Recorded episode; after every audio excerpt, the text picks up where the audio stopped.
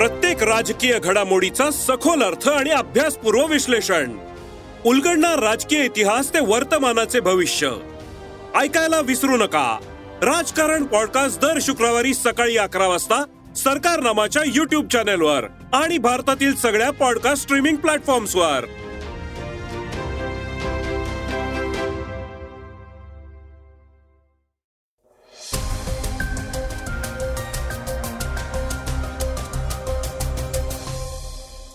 नमस्कार मी गौरी कुबेर.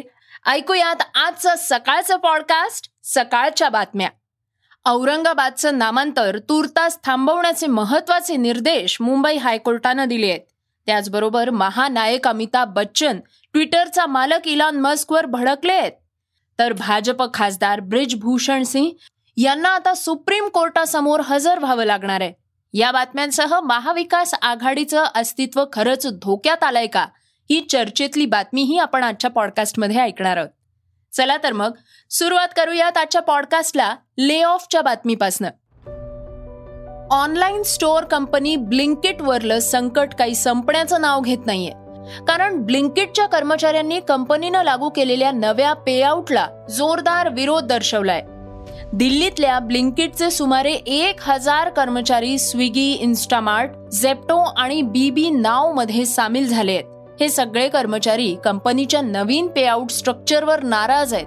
त्यामुळेच ते नव्या कंपन्यांकडे वळले आहेत. हे पेआउट प्रकरण काय आहे?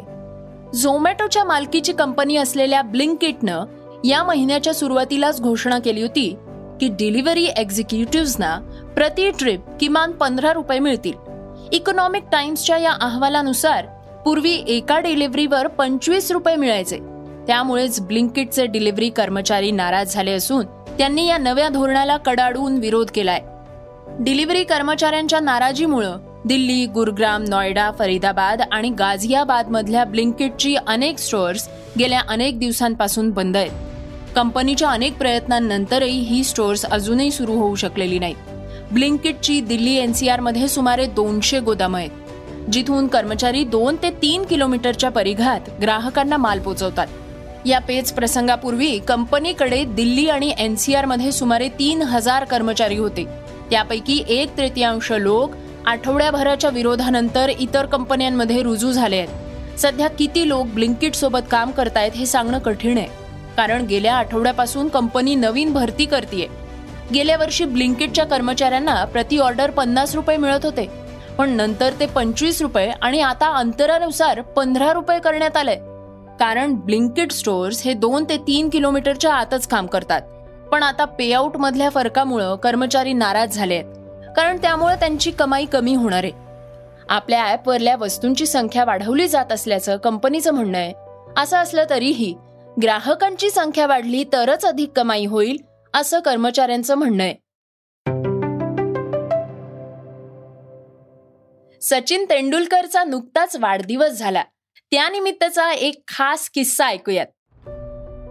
भारताचा महान क्रिकेटपटू भारतरत्न सचिन तेंडुलकरचा काल पन्नासावा वाढदिवस झाला. सचिन आता खेळत नसला तरी त्याची लोकप्रियता तसूभरही कमी झालेली नाहीये. क्रिकेटप्रेमींसाठी हा खेळ म्हणजे धर्म आणि सचिन तर देव. सचिन तेंडुलकरचे जगभरात अनेक चाहते आहेत.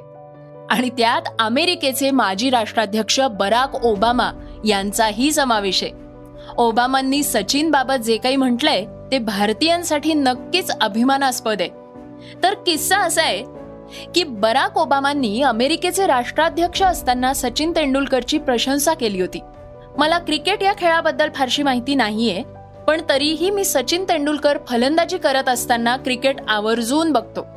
यासाठी नाही की मला सचिनचा खेळ फार आवडतो पण मला हे जाणून घ्यायचं होतं की असं कारण काय आहे की जेव्हा सचिन तेंडुलकर फलंदाजीसाठी उतरतो तेव्हा माझ्या देशाचं उत्पन्न हे पाच टक्क्यांनी कमी होतं असं ओबामा यांनी म्हटलं होतं.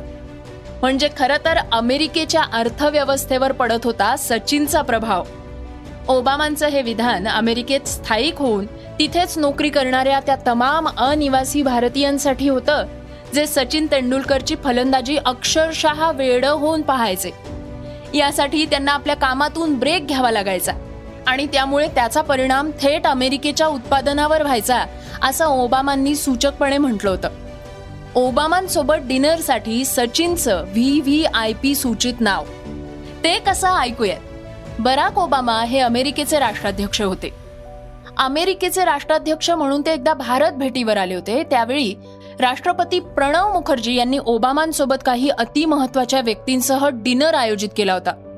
या डिनरसाठी व्ही व्ही आय पी व्यक्तींच्या यादीत एक नाव सचिन तेंडुलकरचंही होतं.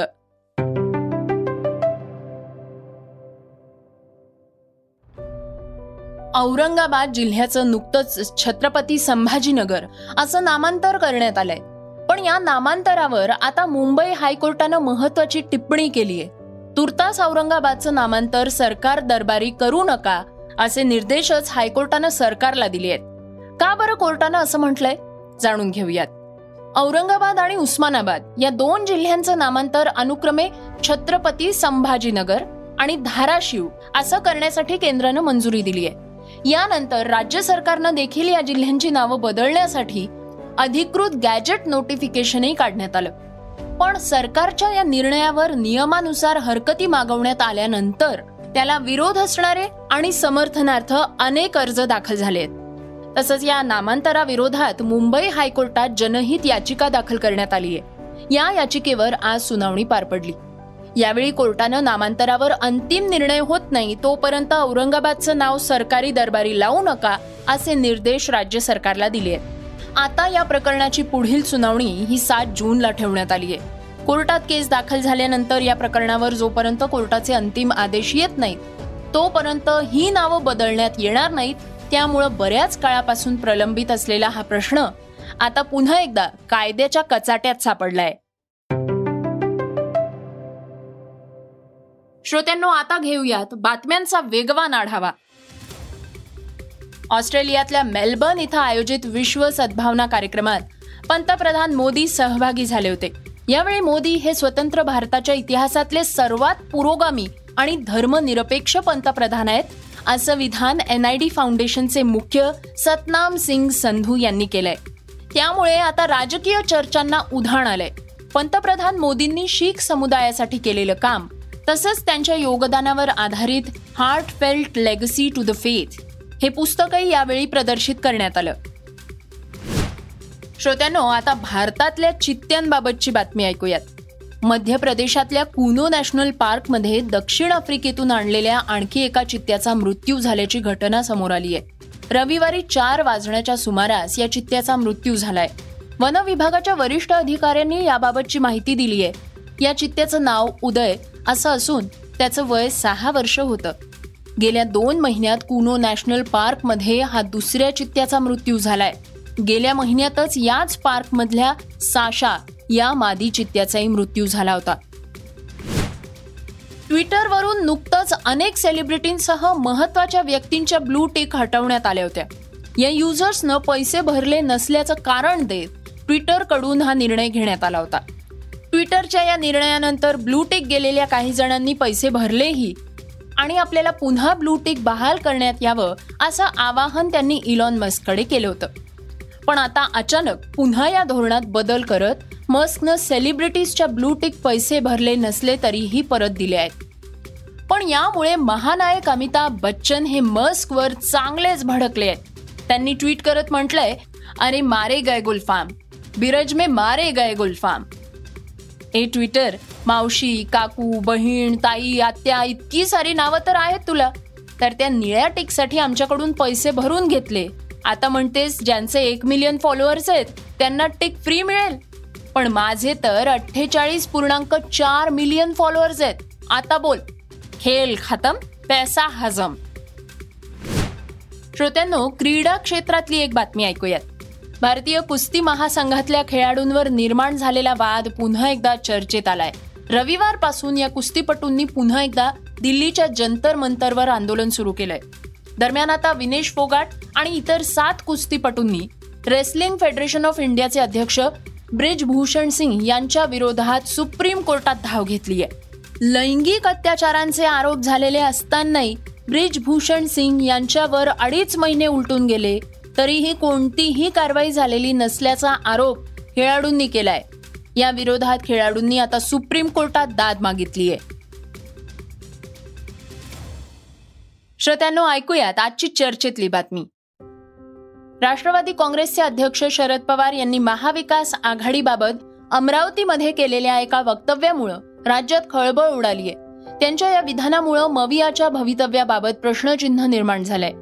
यावर शरद पवार काय म्हणाले आहेत आणि त्यांच्या विधानावर मुख्यमंत्री एकनाथ शिंदेंनी काय प्रतिक्रिया दिली आहे ऐकूयात आणि बाकी आता आम्ही एकत्र लढणार वगैरे आज आघाडी आहे एकत्र काम करायची इच्छा आहे पण इच्छाच नाही जागांचं त्याच्यात काही इश्यू आहेत का नाही हे अजून केलंच नाही ते कसं सांगता येईल मैं ये इतना ही कहूँगा आदरणीय शरद पवार साहब ये बड़े अनुभवी नेता है।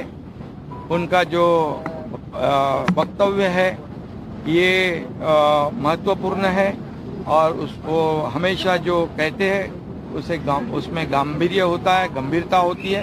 इतना ही मैं कहूँगा जिनको जो सोचना है समझना है वो समझ श्रोत्यांनो हे होतं सकाळचं पॉडकास्ट हे पॉडकास्ट तुम्हाला कसं वाटलं हे आम्हाला जरूर कळवा. आता यूट्यूबच्या माध्यमातूनही तुम्ही तुमच्या प्रतिक्रिया तुमच्या सूचना आमच्यापर्यंत पोहोचवू शकता. या पॉडकास्टला रेटिंग द्या आणि इतरांनाही रेकमेंड नक्की करा. आपण आता उद्या पुन्हा भेटूयात. धन्यवाद. Script and research Amit Ujagare. वाचा बघा आणि आता ऐका आणखी बातम्या. ई सकाळ डॉट कॉम वर. तुम्ही हा पॉडकास्ट ई सकाळच्या वेबसाईट आणि ऍप वर सुद्धा ऐकू शकता. विसरू नका या पॉडकास्टला आपल्या आवडीच्या पॉडकास्ट ऍप वर सबस्क्राईब किंवा फॉलो करायला.